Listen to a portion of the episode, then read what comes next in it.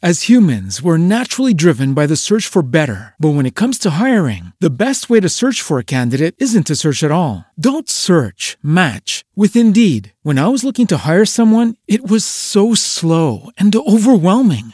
I wish I had used Indeed. If you need to hire, you need Indeed. Indeed is your matching and hiring platform with over 350 million global monthly visitors, according to Indeed data, and a matching engine that helps you find quality candidates fast. Ditch the busy work. Use Indeed for scheduling, screening, and messaging so you can connect with candidates faster. And Indeed doesn't just help you hire faster. 93% of employers agree Indeed delivers the highest quality matches compared to other job sites, according to a recent Indeed survey. And listeners of this show will get a $75 sponsored job credit to get your jobs more visibility at Indeed.com slash podcast. That's Indeed.com slash podcast. Terms and conditions apply.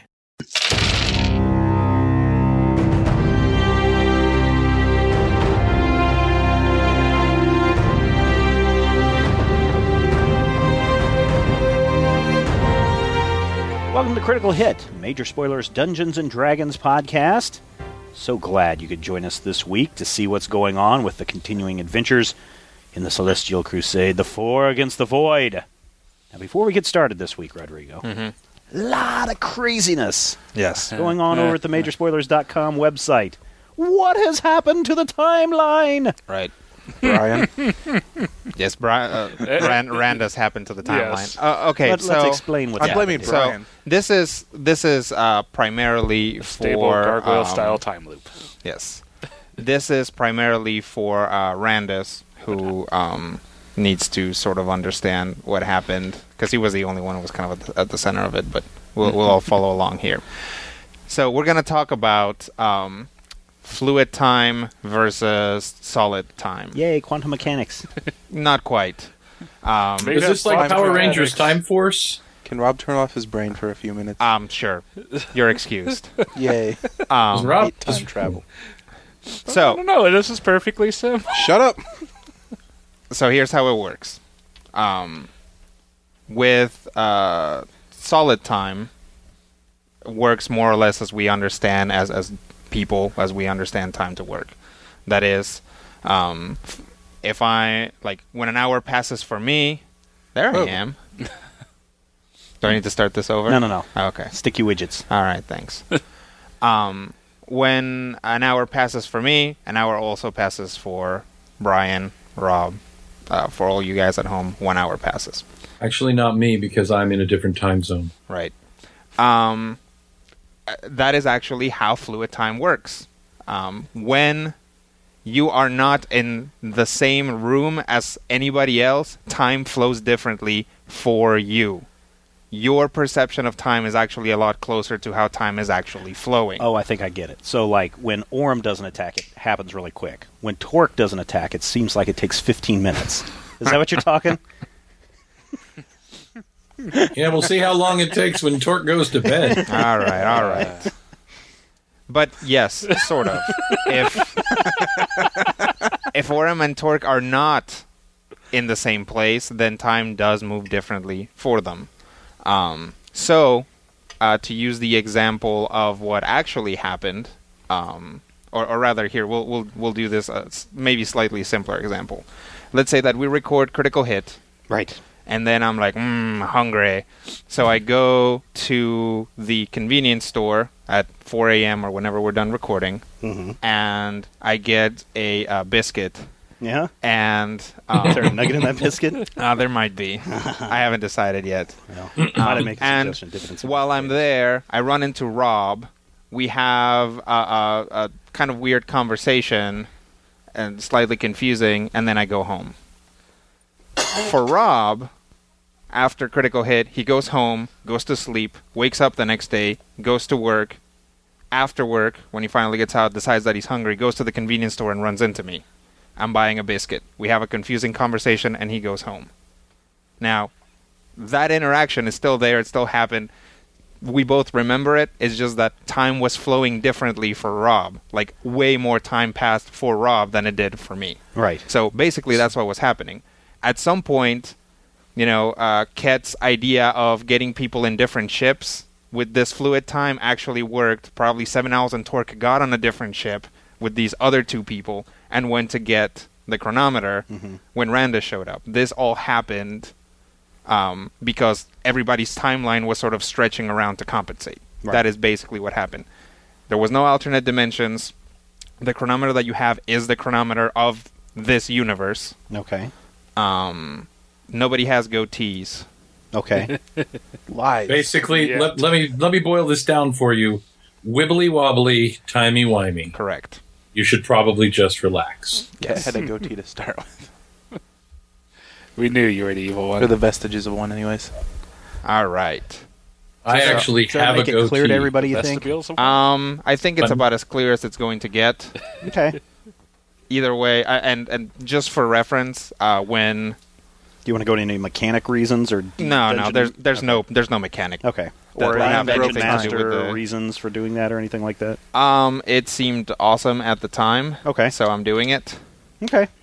Um, uh, the other thing is when uh, y- when uh, NPCs and NPCs that are familiar with ancient history and religion and things like that talk about time immemorial. You guys got a taste of what that used to be like. Like when they talk about you know Corellon going on wild adventures, you know that took centuries. He was probably doing that while Bahamut took you know a single day to raise his mighty palace with the power of his brain and order. Um, you know And things like like that. That was all kind of happening simultaneously, and eventually the gods got tired of that because things were going really crazy, and they got together and calcified time, Mm-hmm. And that's why time moves normally. now. Basically, they they synchronize their stopwatches. pretty much. But Um, inside and uh, And that's how Quartzland- Power Rangers Time Force takes place Well- before F- FTT SPD. Right. So, um, one of the side effects of that was the creation of Penelope's chronometer. Now, Mhm. that's not what's keeping time together. Right. That is just a thing where, you know, when you carve out a, a kayak out of wood, you're going to end up with a pile of leftovers. leftovers. When you twist the universe, you're going to end up with some incredibly powerful magic items that just fall out the side.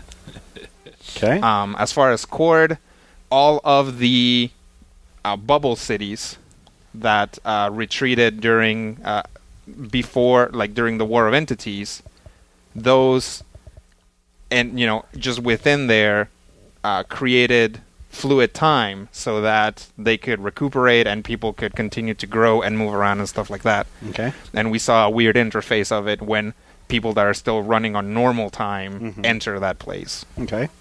Uh, do we want to talk about the the two characters that, that appeared or not? No. Okay. Sometimes there are in jokes, and we move on. All right. Well then, thank you so much for tuning in this week. Yes. Hope you enjoyed the show. We'll be Thanks back for next going. week. Uh, okay, so let's get into some adventuring. Apparently, all the items have been collected. Yes. Everybody's heading back to uh, Shall I? Shalai. Lead us, Shall I? I already did. DM. Okay. So we'll start out with Orem and Randus in one of Shalai's uh, many ports as they are basically talking with the local clerics about how best to transport the uh, universe shattering magic items that they're carrying. Let me carry it. Nothing bad could happen. Well, uh, of course, there's a, there's a lot of issues. For one, carrying the Triskelion through a, an incredibly densely populated city is probably an awful idea. So there's some logistics that are gonna need to be worked out. Um, And if only Quick I would have taken that disappearing haversack uh, fold in upon itself.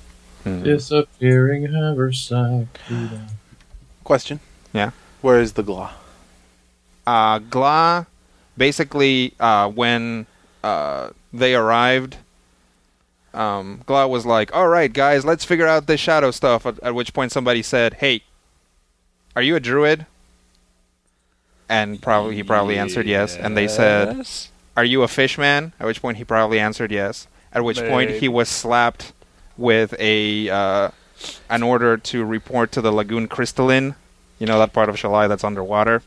to fight some void monsters there that are wreaking havoc because there are clearly not enough fish people that can handle that. Are you fishermen? Right now, yes. Ask me again in five minutes. So, Gly is running around Shalai somewhere, Move your mic. but he is not with the go. party. I prefer the story of Glaw said, "Okay, let's figure." Ooh, shiny. Hmm.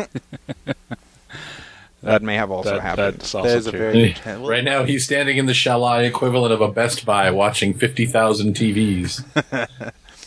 Yeah, but the shiniest stuff around is on the ship. That's true. These all powerful magical items. Stop rubbing them together. Whee! So, I have a question for you, Rodrigo. Mhm. Is it common knowledge, uh, game terms? Uh, are we talking about the thing that we did when we did the thing?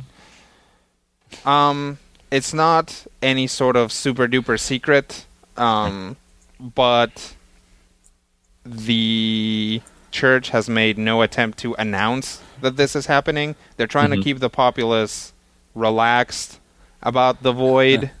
Okay. You know, uh, from what you guys have been able to gather, nobody right now knows that a giant war is about to happen. Now, smart people and connected people either suspect or already know, but the general population is still kind of unaware. You know, thanks to your efforts before you guys left, they've cut down on void monster attacks because now, Cool. like, for the church, it's common knowledge on how to deactivate the uh, Stones. the stones that send those guys packing. Awesome. So the the people do seem a little bit more relaxed. So Everybody seems a little bit more friendly because they're always touching each other. Oh, how are you today, sir? Oh, good to see you again. Final stupid question: okay, Lies. Does my damage bonus go up as my half level goes up? nope. Nope. Damn. Okay. Sadly, no. That is a function of you getting powers that do more damage, and eventually actually just capping over your milestones where your at-wills will also do more damage. Uh, my Yeah, mother magic said if I capped over my milestones, I'd go blind. Well, it's a good thing you don't have to do it yet then. Um so yes, um we'll open up with Randus and Orem and about three clerics of Arathis um outside just right outside the um Hawksbill as uh, everybody's kind of standing around trying to figure out how to proceed. Alrighty. And out of character, we're trying to get it back to our boat, our facilities. Yep, Yeah, back to the vineyard. Alrighty. Is there? yeah, I'm just wondering. Is there a way that we could transport this up and over the city? Uh, could we take one of the cloud chariots and, and get there faster without causing uh, problems, or We could? are we going to need to figure out a way? I mean, I thought Randus had created a shield for this device earlier. Didn't hadn't you created a, a- a shield or something that was going to diffuse uh, mental interactions? Well, I have, but it's largely stationary. Hmm.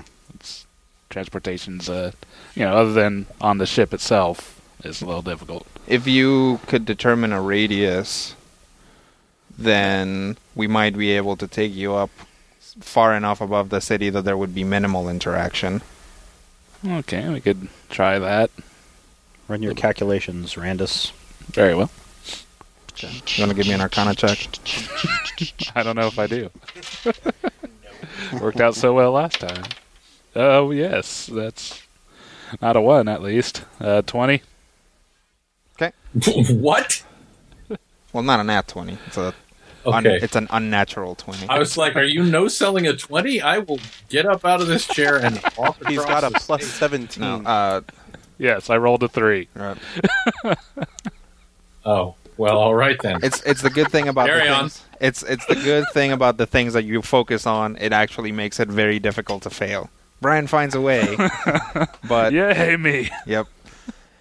So yeah, uh, you uh, you know from the interactions that you've had, you've been able to work a uh, basically the um, what I want to say, like the integral of of neural interaction of the Triskelion.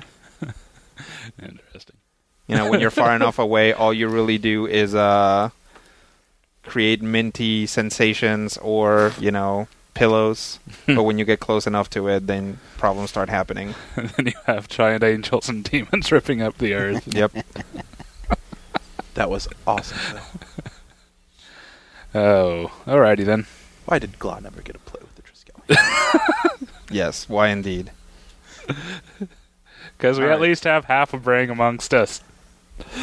So you uh you work out Yes. how far up you have X to be. distance. Yeah. Okay. And The relay guy that. looks at it. Well, this is definitely higher than it's safe, but we can probably get somebody here, uh, somebody from the military that can probably drive a cloud that far up. It'll Well. it'll take a little bit of time though. Hmm. Okay. Okay. Is there Well. a faster way, Randus? Mm. Unless you, uh, All of the anything that would be faster would involve going through the city. We do have the silver channels. Uh, you can we could take a gondola, but that would that that would pl- that would drive us it straight through the city. Yes. Would I be able to use my uh, linked portal ritual to take us right from the dock to the temple? Uh, if you are going to go all the way to the temple, make a Link link to the portal, portal. Oh. and then come back and make another portal and then teleport Ah, it. Then yes, Okay. Okay. Fine. I thought the portal was already active always at the temple. no. Oh, okay. You don't remember this Although- conversation? Do we have Yeah. link portals? Nope. No. Hasn't been invented yet. Congratulations. Orem All just right. invented link portals. All right. Wormholes. When Quantum we do get to the vineyard, we might vineyard String we theory. might want to make one there. Okay. Uh, I think maybe we should start walking. Uh, you're not there yet. I think maybe I should say this in your head. Yep. This is, I this have is a what voice in quiet. your head. Have you? Anyways. Good point. Yeah. So. This I is why Ket's been quiet. Yeah, so I think we should just make, uh, you know, uh, pre- preparations to transport our equipment and head on out. Uh, I mean, uh, some of us could probably take the less volatile ones, basically the Cord's hair and you know all the, The other statusite. status site through the city itself, get there quicker, and then bring these other ones, most likely the Triskelion and the Chronometer, up and above. Sounds like a plan. Yes. All right. So you guys uh figure that stuff out. um. So meanwhile, sorry about that. Uh, meanwhile, uh, we will cut to the Cirrus Warrior as it begins its final approach into Shalai. Um, as you uh come in, um, uh, Seven Owls and um, Albrecht have already basically been whisked away to their respective cities. All clerics of the Raven Queen are being called back to um, Endgate. And, well, all priests of the Raven Queen, regardless of class. Um, and uh, basically, uh, Seven Owls was pretty much immediately given new marching orders. And because Shalai is so far away from everything else, somebody just uh, came and got them at a uh, when you you know when uh, at, at each stop that you guys made. So now the uh, the ship is just the crew and Ket and Torque. So you guys have been approaching Shalai for quite obviously you know you've been making your way there, and Shalai has taken up the entirety of the horizon for a good long while, as it is a colossal, colossal city.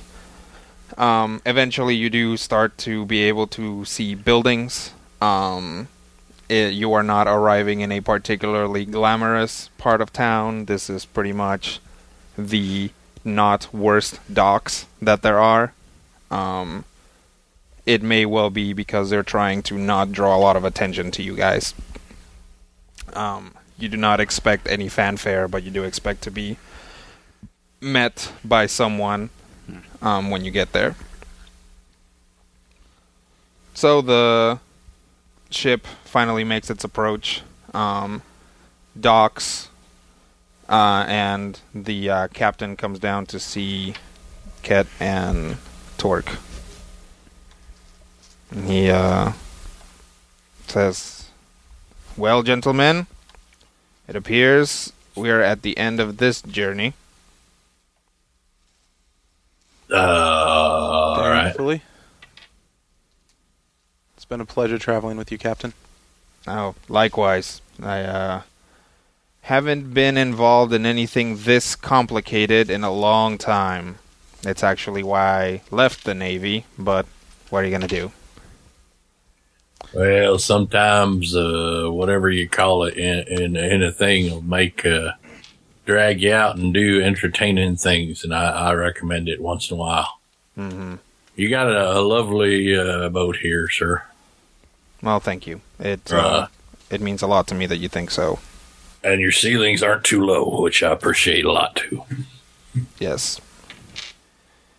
It uh this ship was built with uh, people who carry weaponry in mind, so at least uh somebody carrying a spear in a relaxed position should be able to walk around. Or somebody who's very tall, I suppose.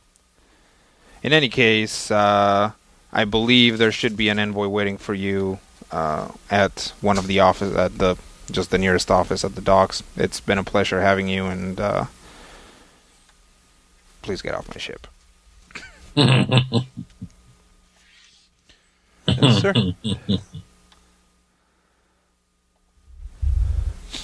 Salute. Get off. Leave. Okay. So you guys go down the uh, the plank, right? Something like that. Um, Gangplank. sure. Gangway. Hemingway? Poe. Wait a second. Yes, you guys go down the Po to the dock, and Yeah. uh, there waiting for you is a young human priest of Arathis. Um, it's clear that he's there with other people who are kind of uh, doing other stuff in the office. Um, he's seen your do- your uh, the boat dock and is now heading towards you guys. Um, as you guys actually uh, make it to the dock, he walks up to you, goes to basically bows, goes to greet you. At which point there is a uh, piercing scream from off over there.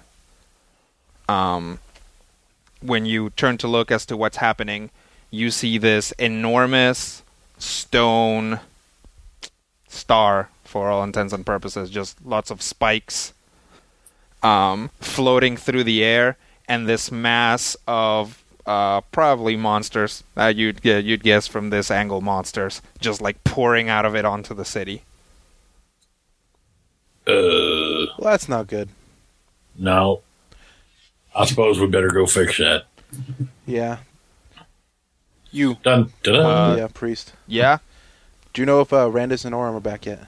Uh, he starts looking through his notes. Uh, uh, uh, we uh, we have received a word that uh, yes, the uh, Hawksbill has arrived, and le- let me let me check the manifest. Um, flip, flip, flip, flip, flip. Nope, flip, flip, flip. Pull out the little talkie thingy that I should still have. Sure. I can't remember what it's called anymore. Open it up and do I The still have yeah codes? No, you've never had codes. I never got the codes. I hate this thing. never mind then. You just throw it. you have one of these? Sure. Do you know how to work this? Yeah. Try try Call Riker them, Omega One. Tell them to meet us there. Okay. Uh, who's them again? Orem and Randus. All or right. Whoever's with those two. All right. He starts talking into it. You get any response or anything? Yeah, he has to wait though. Oh. I mean, that's you know, channels are busy right now. Apparently, there's a giant star pouring monsters out. Oh, well, I'll would you look at that. that? And you'll tell me how to use it. and just turn and follow Torque, who I imagine is probably a good 20 to 30 yards away by now. Oh, Torque's already at a dead run. Yep. All right. So, meanwhile, somewhere else in the city, um, Azarandus is uh, rigging together something to try and keep bad vibes away from the Triskelion. um, he hears a lot of screaming and commotion, looks up in that general direction, and sees what I just described. Big stone star thing just pouring monsters everywhere. Is everything set here where it's not going to explode anytime soon? Oh yeah, you you kind of haven't really gotten around to getting everything out, so everything's still in like a fairly stable thing in the Hawksbill, which is kind of away from the city itself. Which direction Grab is my- that thing moving? Um, we'll say towards the center of the city. Okay, so not It's- towards. Uh, it's not aware of us or. anything No, like no, that. no. Okay. No, it just seems to be, you know, doing a r- s- straight standard monster rampage. Okay. Monster strafing run. Yep.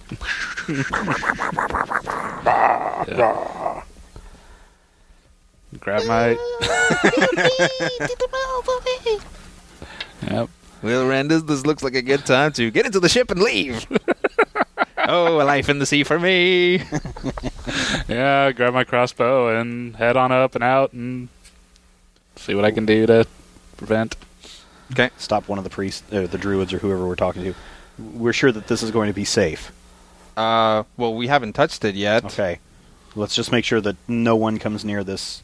O- Okay, Material. we can keep people away. Thank you. People. Tally ho! Let's go. All right, so you guys tally ho over there. And It's, it's uh, Orem's level 10 vocabulary word. Yes. Great. word of the level. yep. That is precisely what we needed. Torx is Albania. It's be hard to work in. He'll figure it out. Or or he won't figure it out and work it in anyways. Yep. um. Uh. Da-da. This is going to be a skill challenge. Skill challenge. The challenge of the skills. Uh-huh. It is where our skills are challenged to talk like Marcel Marceau. To talk like Mar- yes. this is where You failed, Matthew. yeah, this is this is where they're challenged to talk like Marcel Marceau. What does it look like? I roll a 53. Uh, let's see. And I did it with a four sided die. So, everybody, roll initiative. It's initiative. creeping into Puss in Boots there. Wait, it helps if I roll a 20. Cider. Now that we're uh, level 10, our initiatize goes up, right? Yep, it goes up by Correct, one. sir. Awesome. So, Orem, 22. Ket, 17. Ah. Randus. 22. Nice, jerk. no, no, that's fine. I'm guessing Orem has a higher dex than Randus. Yes. 19. Yes. And Orem's Torg. raised his dex. 10. Wow. Wow. He, that heavy armor, you know, it slows down. Yeah, he hasn't gotten used to it yet. Okay, so top of the round.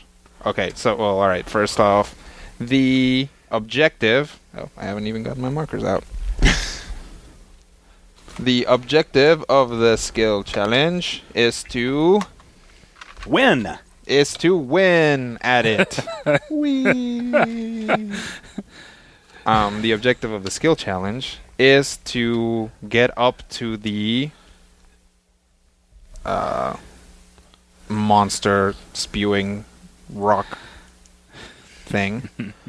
um, one, two, three, and destroy it and or deactivate it because it is becomes pretty clear to you guys, having already dealt two, three, four, five, six, seven, eight. Having dealt uh, plenty of times with void monstrosities, that it's probably going to be a lot easier to try and get up there and deactivate it than to try and kill every critter that's jumping out of it. Uh, who wants to drive this? We'll put Randus up here and just doom you guys from the beginning. Yay. And for the opposition, we will use something else.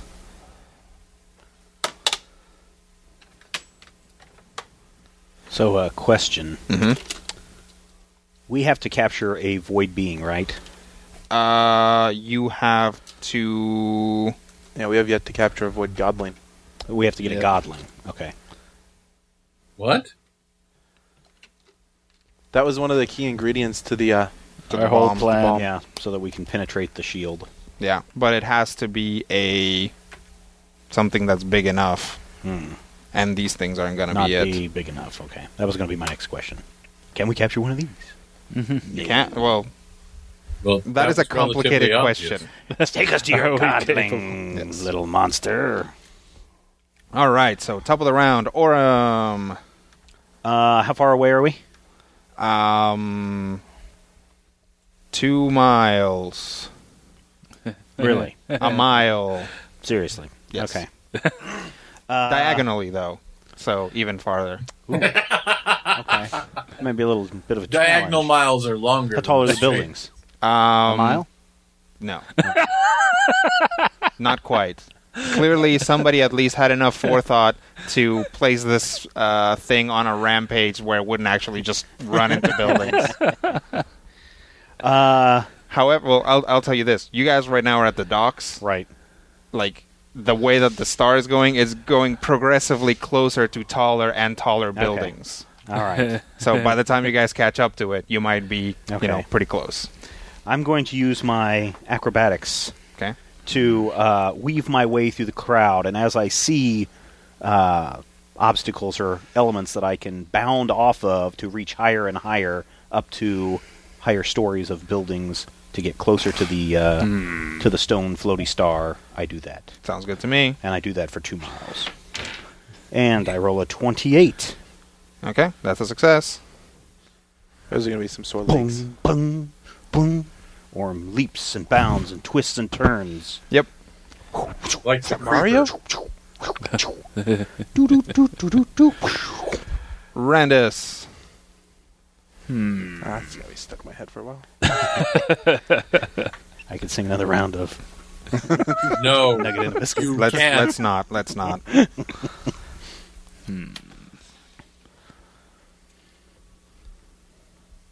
Randus is thinking. Brandis is thinking, yeah, we can all smell running smoke. and thinking. running, thinking, running, thinking, running, thinking, running, thinking. Well, that may be an option. left foot, right foot, think. Left foot, right foot, think. Left foot, right foot, think. Left foot, left foot. Ah. you know what? We're gonna go with that. I'm just gonna run for it while thinking and use endurance to, you know, keep up the pace and try to get closer until I come up with a better plan. cool. Maybe. Or not one. Okay. I love Awesome. playing with Brian. Brian And that too. and listeners, just so you know, he is using a different set of die this week. Oh, sure. Different dice. It for doesn't dice, matter. and it doesn't matter. This is all not, Brian luck. It is not the dice. It is the man. Yes. Um, act, would you like to spend an action point to? Uh, yeah, that's a good idea. Forgot about It has been a while. I should check my utility powers. Yeah. Also a not one. No way. Yes way. Hey. I don't know. Yeah. Rob's game. Yeah. Four different rolls, none above a four. Yep. He actually got three rerolls out of something and did manage Out to of my fail all of them. Epic destiny. Yes, out of his epic destiny. I used every reroll. All right. So, Randus is running, thinking, running, thinking, running, thinking, running, thinking. Yep. He, uh, you know, it's Looking just up, looking difficult. up, looking he for. Yes, he forgot the looking up part and is actually not running in the straightest route toward it. He's kind of starting to veer off in the wrong direction. Cat. Do you, want to mark the failure? Oh yes, failure time. Awesome. You put Randus on the wrong track. I know. Um, No, I think I put him on the right track. I'm gonna use Arcana, uh, using my newfound figuring out the teleporting thing. I'm gonna hmm focus that to get myself caught up with Torque, and hopefully get myself grab Torque and get us even further. Okay. So we can get a little more uh, quicker pace going. Okay.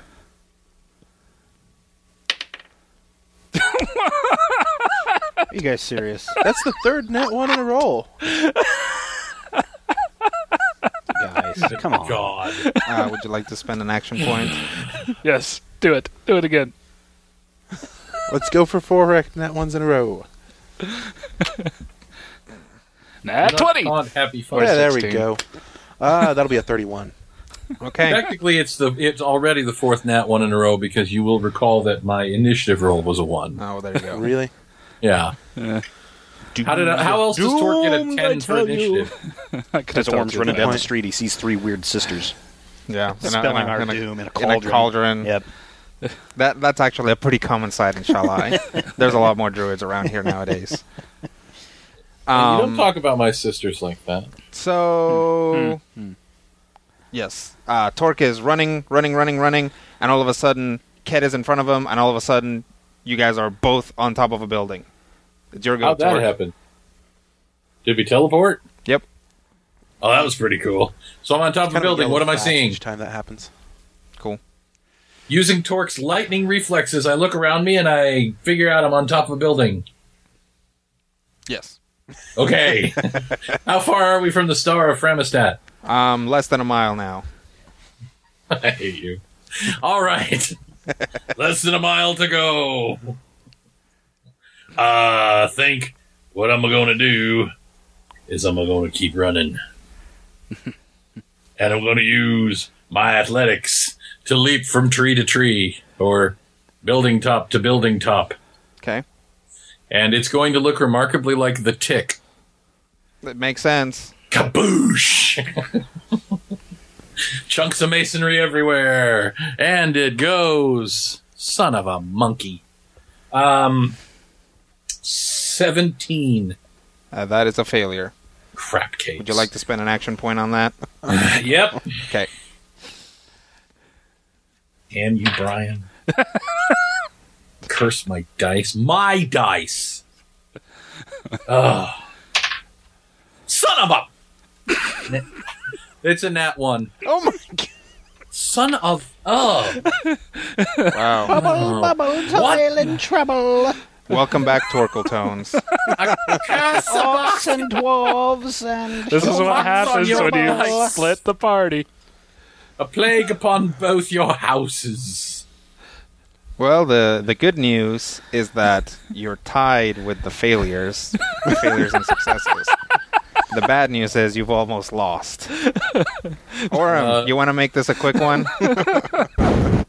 Oh, Do a backflip. Uh, I'm, I gotta Oh, be wait, super close, right?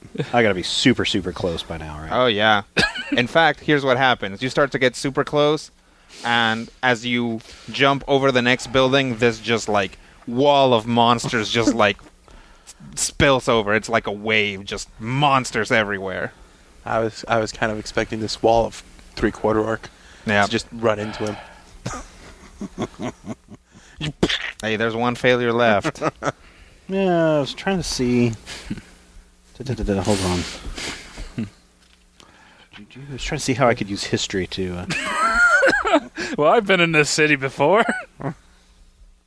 yes. So I could use nature though. If there's this wall of uh, creatures in front of me, I could use nature to find a way around No. that. No. No. Because A, these things aren't natural, and B, no. Fine. Then I shall just use my uh, dimension door, my Arcana powers, and my dimension door to just zap right over to the the big star thingy. Okay. I'm guessing it's within 20 square range. Yes, it is. So, 24. That'll do it. It's a success. Oh boy. Oh, Yay! boy. Brian turn. Brian.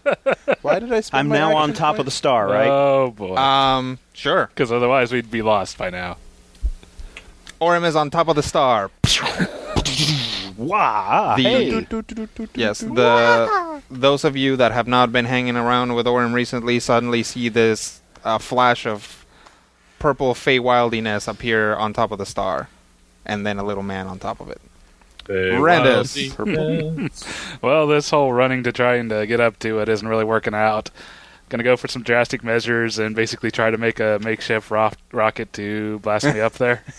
yes. Works for me. You can't use Arcana though, because that's what Can I- you just oh used. crap! All right then.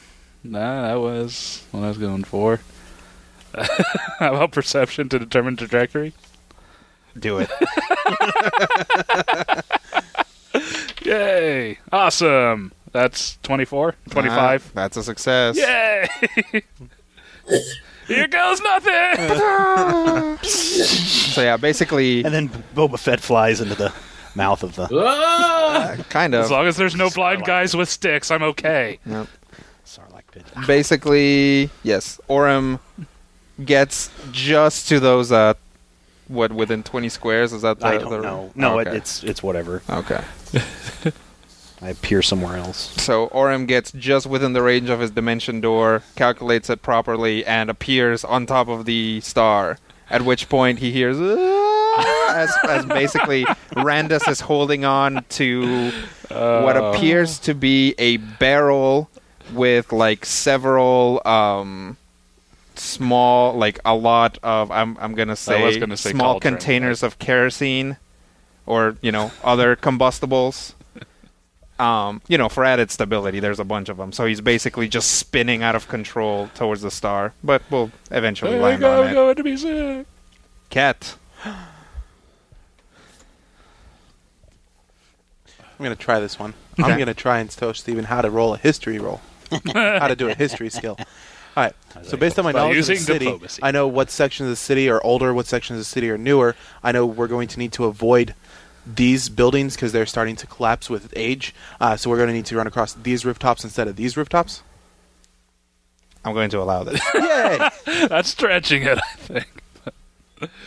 He did. He did basically say the previous magic word for history, which is you know, not whatever Steven says. That should get it. 27. That's a success. So basically, at this point, um, Torque has uh, flipped or, or put um, Ket on his shoulder, and they're doing a lot of running and teleporting. And Ket just takes the uh, liberty of teleporting Torque onto the safer buildings. Pretty much. Torque, Yes, it's your go, friend. My buildings are safe. So how far are we now? Uh, you are within a fa- you are a failure away.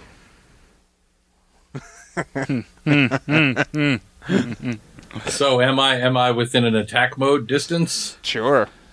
All right. Uh, wait a minute. I was trying to remember how I do this. How do I do this? Hang on, hang on. Power God. No, that ain't it. All right. All right. Uh, it's time. No, that's not it either. All right, hang on. I gotta get gotta get back. All right, funnel cakes, funnel cakes, funnel cakes. Uh, remember the time that there was this one thing and it was another thing, and then there was a big kaboom, and then this bald Chinese guy went whap, whap, whap, whap, whap. And that was how I love Power Rangers Dino Thunder. Kablamicus! Okay, now we're back in business. All right. Torque is going to utilize his endurance. Torque is going to make three short hops, building, building, building into the air. And if there was were an actual attack, it would look exactly like the Comet Fall Charge into something. Okay. Okay. Roll it. Squishy. 20. Total. With my attack bonus. No, not attack bonus. Just your. Uh, oh, you rolled. You rolled a twenty. Hang on. My Did- did you endurance roll is 13, so it's 33. Okay. Yes. The answer is yes. So yes, that's a success. There's the torque. I, I found it. It was under the couch. So here's Funnel here's, cakes. here's how this looks so far. Um, Orem appears on top of there, at which point Randus crashes into it, fire flying everywhere as uh, Orem runs for cover. At which point you see a uh, when when Orem has finally uh, cleared the the flames, um, he sees a, a small shadow in front of him, which then increases in size uh, exponentially. And when it gets to about Torque size, Torque lands right in front of him, with Cat basically ran, riding on one shoulder. You And- guys are all now on top of the thing. Don't forget the kaboom. There's Yes. also an earth shattering kaboom. Yes. And what did you use, Matthew? Uh, endurance. Okay. So top of the round. Now it is time to try and deactivate this thing, All right. or destroy it, or something. And I can use my Arcana since it hasn't been used, right? Mhm. Okay. Thought you Wait, used do Arcana use the last- last- but I the mean, last it hasn't turn. been. Oh, okay. I thought it was just the last person who did it. And no, also no, you. no, no. Yeah. Okay. You can't use the same one twice in a row. Don't steal my Arcana boom, twice. Boom. well, I've got a really good one though. Um, I'm just gonna. Use, this thing's moving at a pretty fast pace. Oh yeah. All right, then I'm going to use my acrobatics to balance and stay on top of the thing without getting blown off by the wind and the things and the whatchamacallits. Sounds good. Hmm. That Come would on. be a 21. That's a success.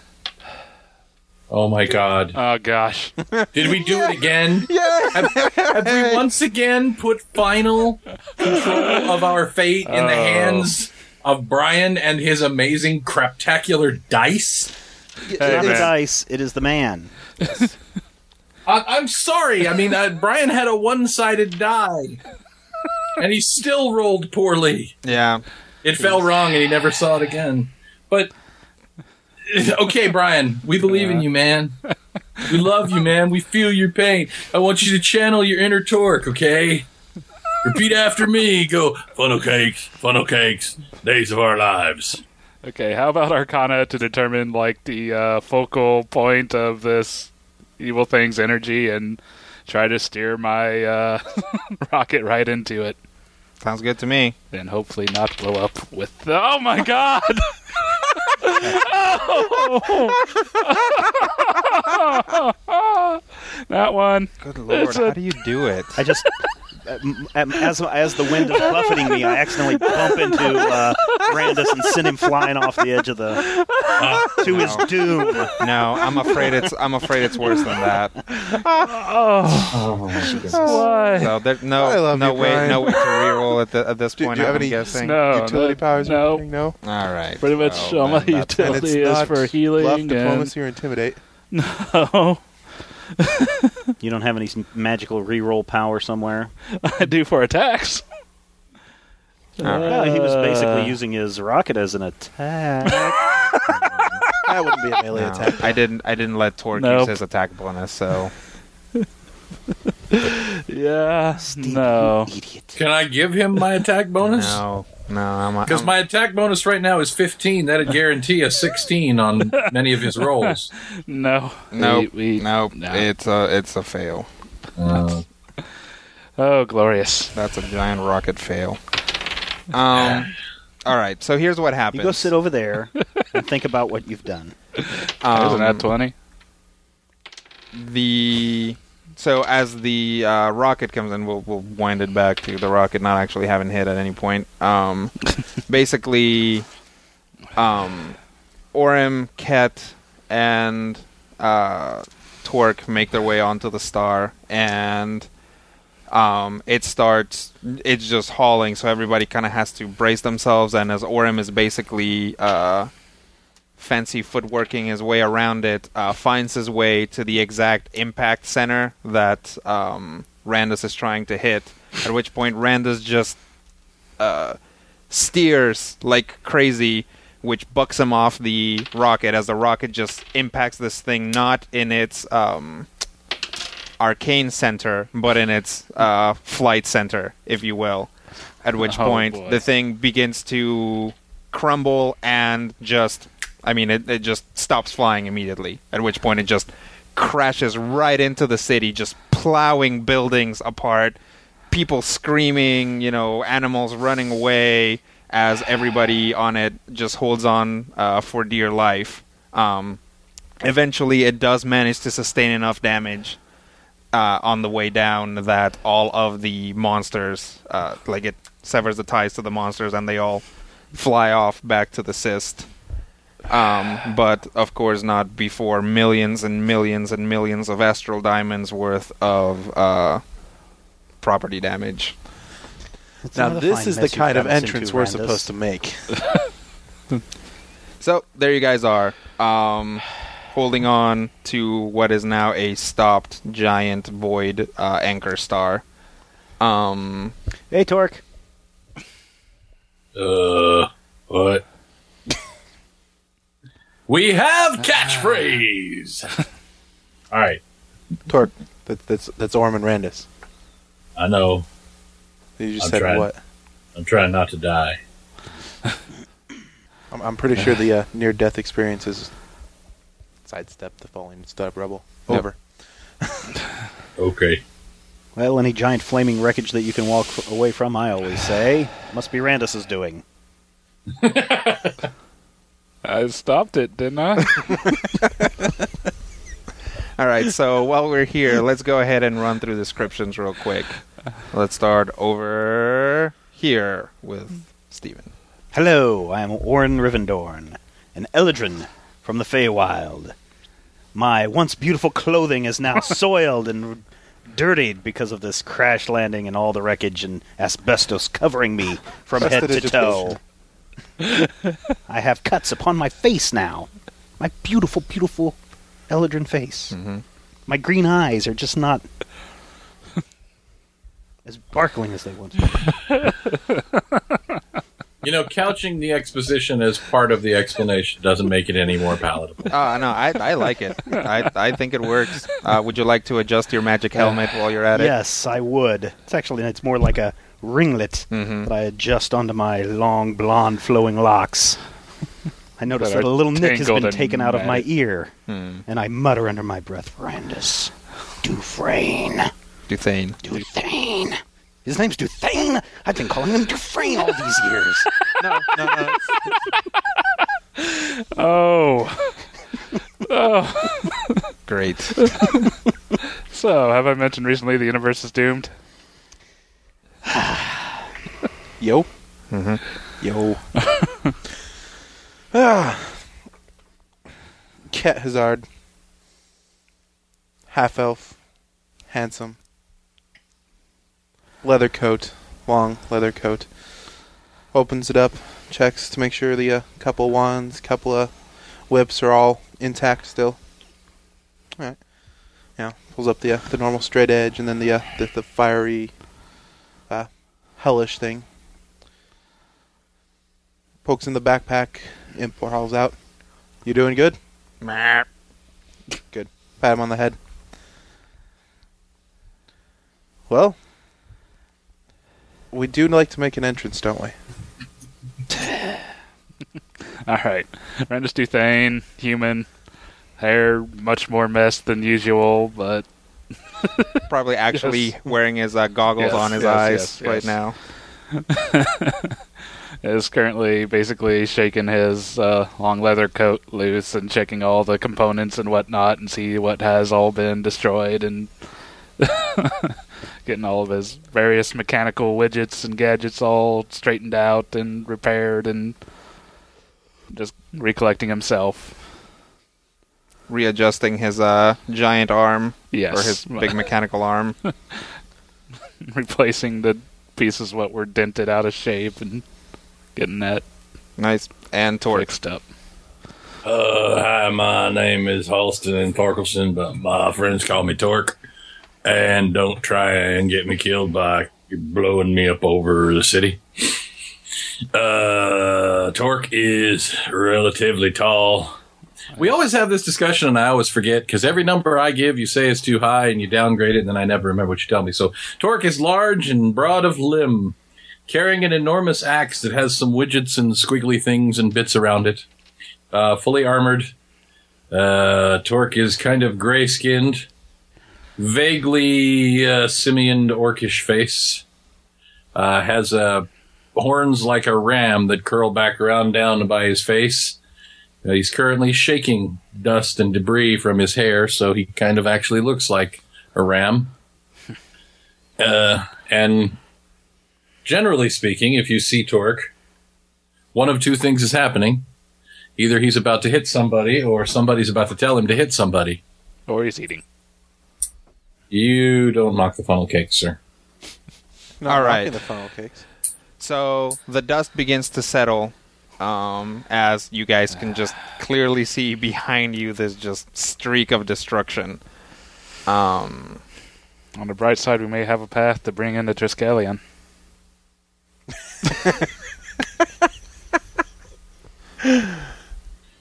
Torque uh, reaches over and slaps Randus on the back of the head. Oh. Good to see you Need again. To bring in the Triskelion. Yeah, it's not quite what you think it is. Or maybe it actually is. Be careful what you're thinking. What? What?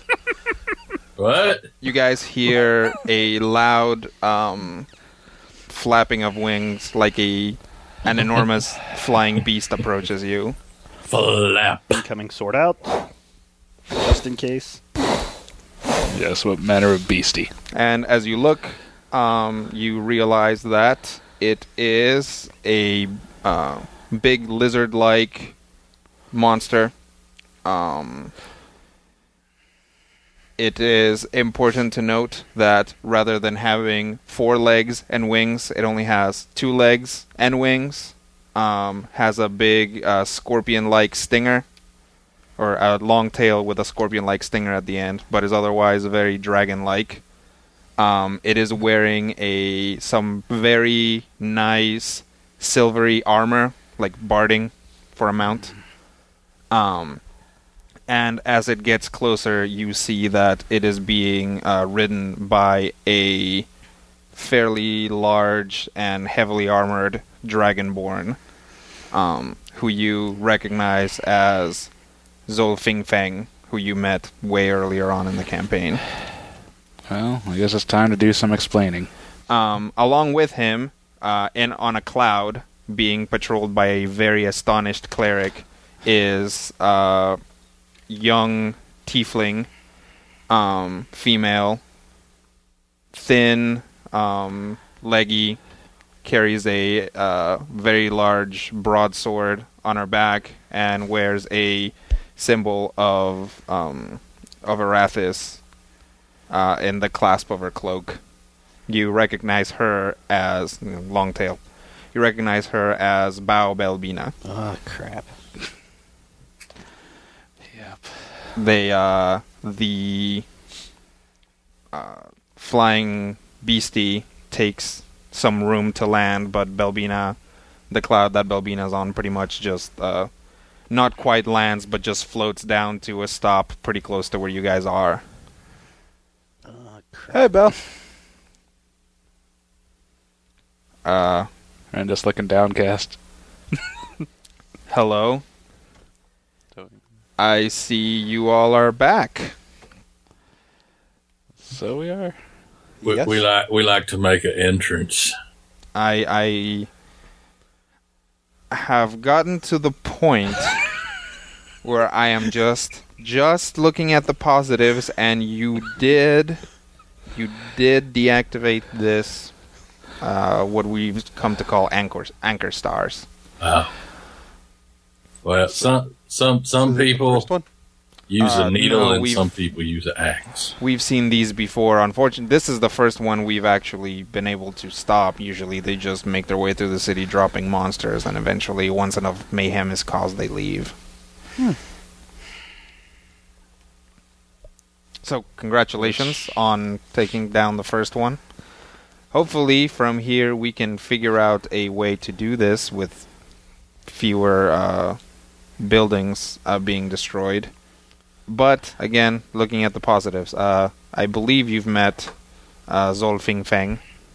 I yes, we have. Mhm. He uh, gives you a uh, quick and um, energetic kind of wave forward. Greetings, all. Greetings. Hello again. Good to see you. Wave back, bow back. Uh, Zol has been stationed here uh, most of the time you've been gone. He's been uh, helping with the uh, to combat the uh, the void monsters that have become so numerous lately. Uh, of course, the um, the techniques that you guys left with us have really helped, but uh, the void itself has redoubled its efforts uh, to basic to attack the city. Um, I've I've received some information about the items that you got. You require special transportation for them. That'd be correct. Uh, basically, the most important one, the Wing of Triskelion, it seems to have an effect of bringing manifest people's thoughts. So we need to keep it pretty clear. Uh, Ooh, I, I won't carry it.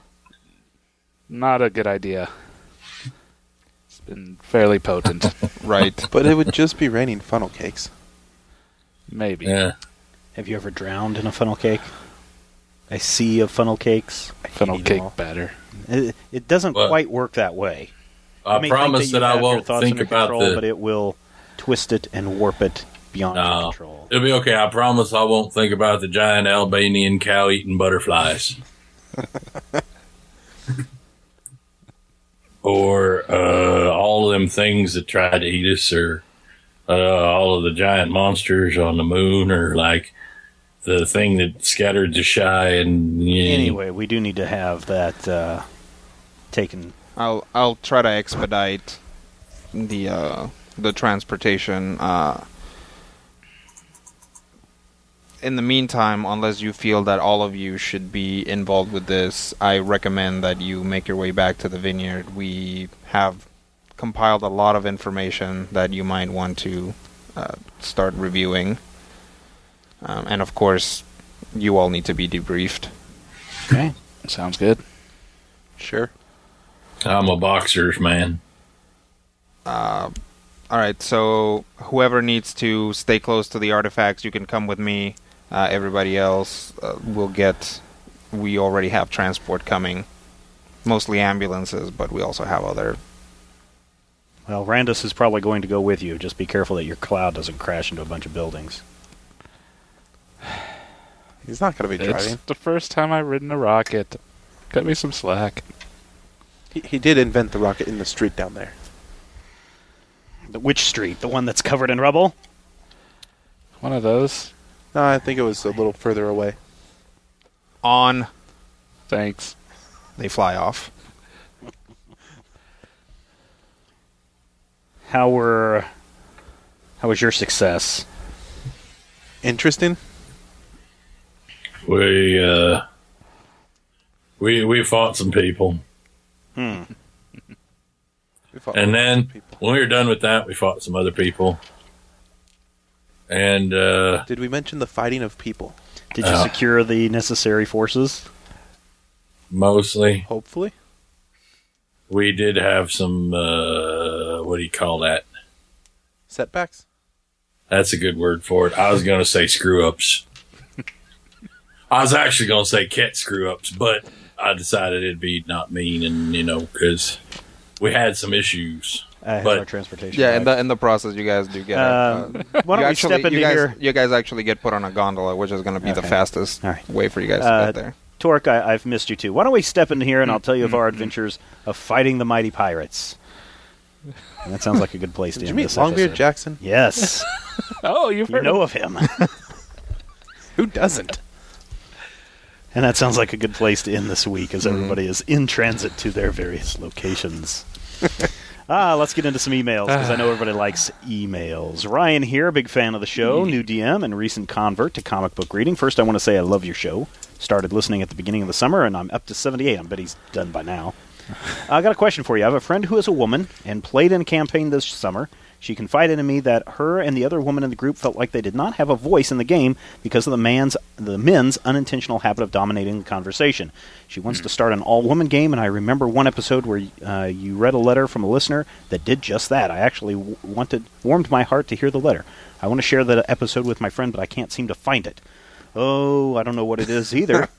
yeah, if if your final question is what was the episode, Yeah. we certainly do not remember. it's one of the ones before this. Oh, but yeah. is there anything? I mean, we're all guys playing, and Um, here's the All thing: woman group, all male well, group? You don't need to be a woman to be dominated. in, intimidated by somebody who talks a lot, Hmm. like that, or and you don't need to be a man to be that person that talks a lot and dominates the game. That is the game master's responsibility to say, "That's a good idea. Hang on, Swing around the spotlight. what do you think? You know, as a game master, you need to create situations where either that character is alone with an NPC or that character is alone with another player, but not the big loud person. Or alone with the big loud person, and the big loud person can interact with her and they can, you know, come to some sort of understanding in character, especially. That that's something that you as a game master have to handle and, and kind of uh, work work the, the, the audio levels there. anything else, everybody? Um, What's a girl? funny. now I uh, yeah, it's it's a GM's responsibility there. I sometimes I, I know a couple of campaigns I've sat back and let some of the people who were just being Rhett Walter. yeah. yeah. no, actually, the one that I'm thinking of uh, was basically I sat back and laughed as Rodrigo and Grizzle played a couple of uh, Eh. Southern Hicks, and was just rolling. Like, I was a southern gentleman. Okay, Southern gentleman, and he was a he was a hick. father. Yeah, that's true. He, was, a preacher. He was a preacher. Um, but anyway, not to not to not to bore you with anecdotes of our uh, amazing exploits. Too late. Yep. the other thing that I would say is, you know, starting an all female campaign. Again, you're not going to get away from this poten- potentially this problem. It's it's not a boy girl thing. It's a loud, not loud thing.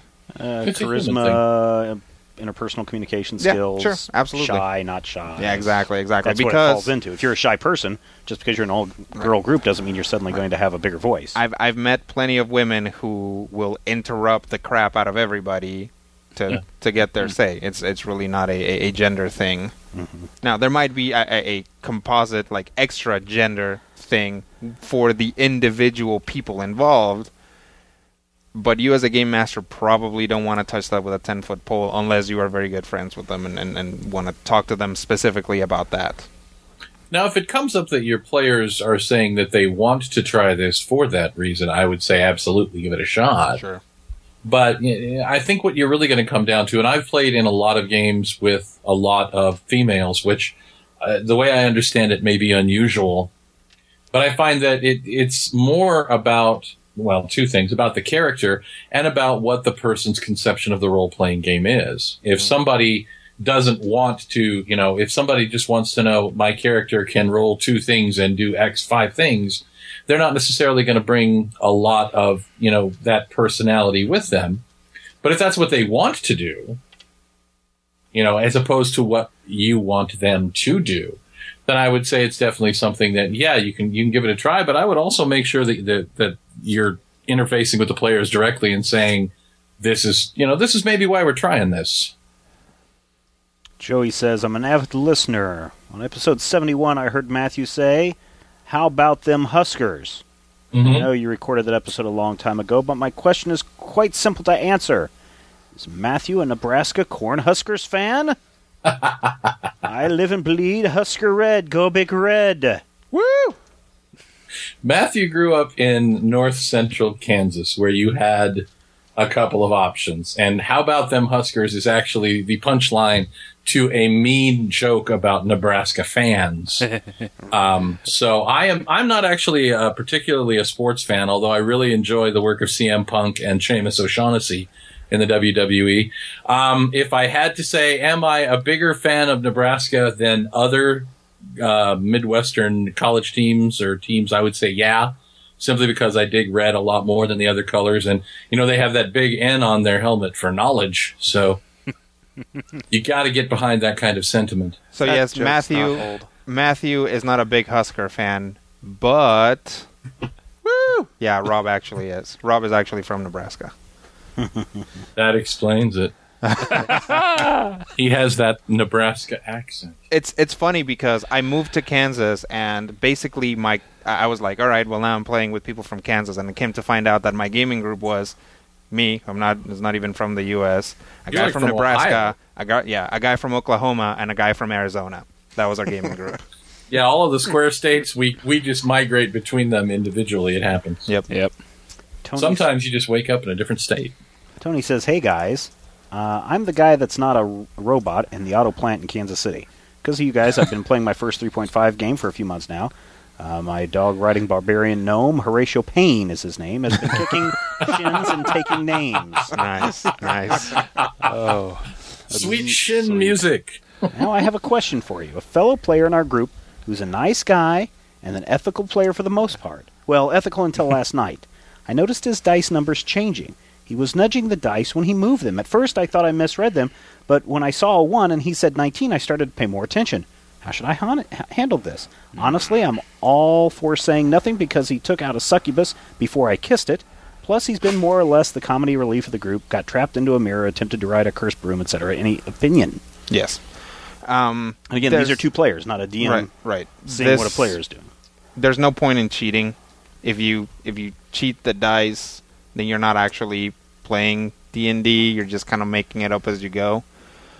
Um, I would tell your game master and don't run over and say, "Oh, such and such Teacher, is teacher, he's cheating." yeah, and and cheating. you know you need to eject them from the game. Tell tell him that you think that this person has been fudging their numbers, and then just leave it up to your game master. If your dungeon master doesn't do anything, then there's nothing you can do. I mean, the the dungeon master is the the ultimate authority there. Um, I've had that happen before. I've had people who cheat on their dice, and what ends up happening is those people stop being invited to games Mhm. because there's no point in it. Um, so if you're very close to this person and you saw them do it, you might want to talk to them about it, but not before you approach your game master and decide what to do together. See, I, I would actually give the opposite advice in that I would rather that you say to the player, "Hey, man, did you did you fudge the roll?" and deal with it, you know, at that that player to player interpersonal level, and have him go, "Yeah," or whatever, or have him deny it.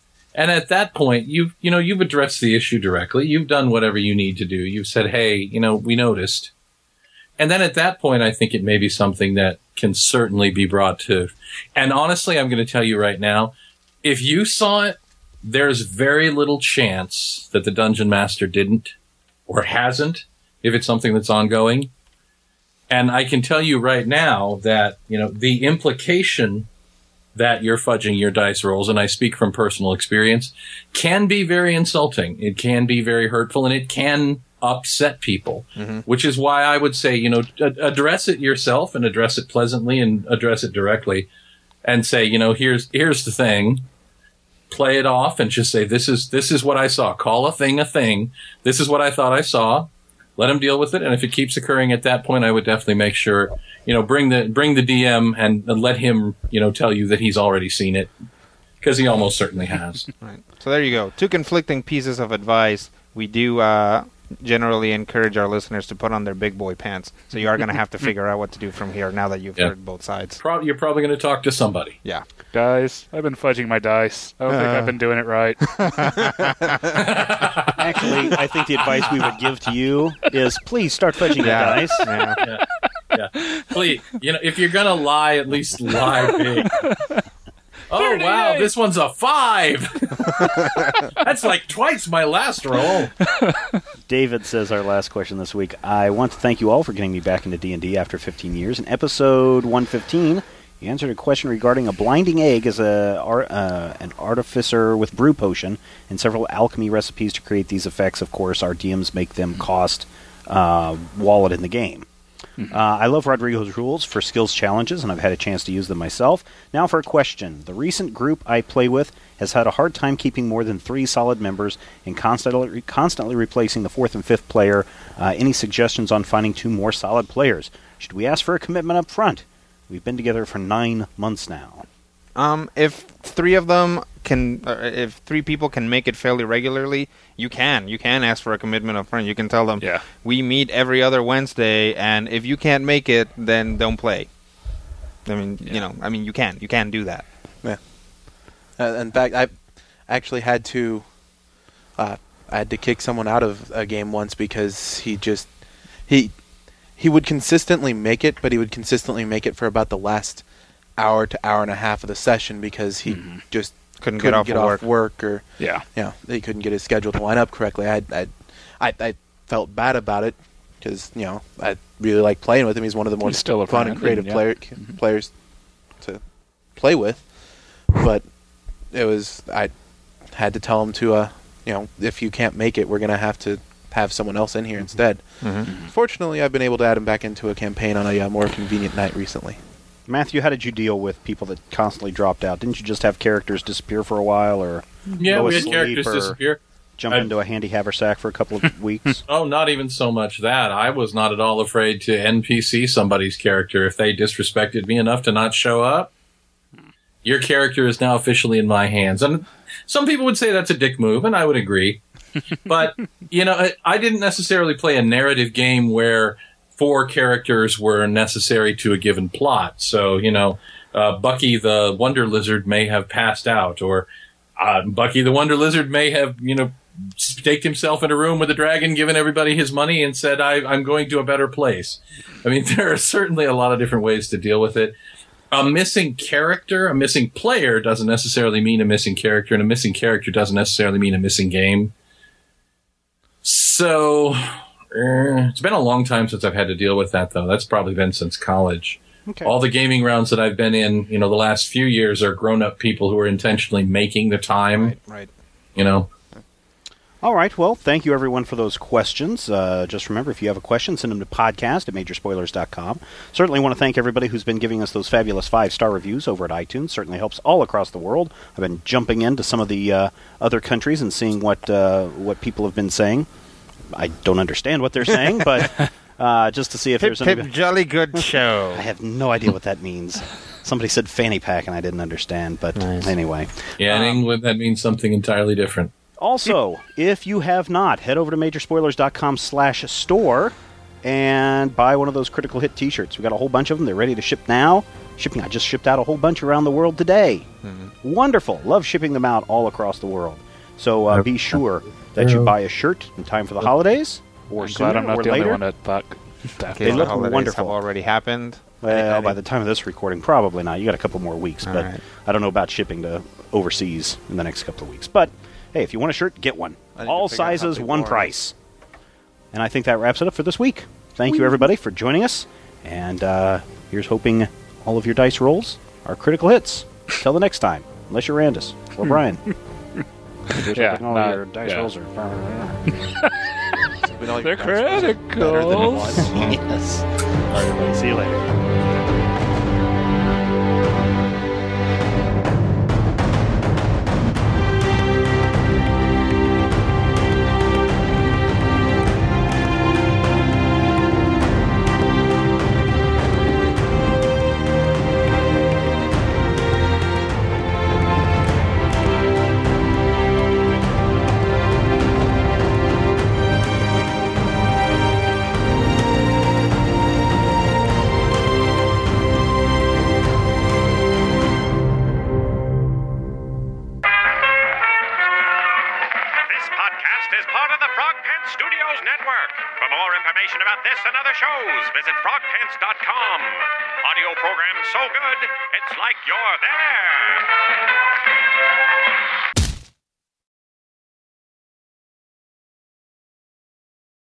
Spin your passion into a business with Shopify and break sales records with the world's best converting checkout. Let's hear that one more time.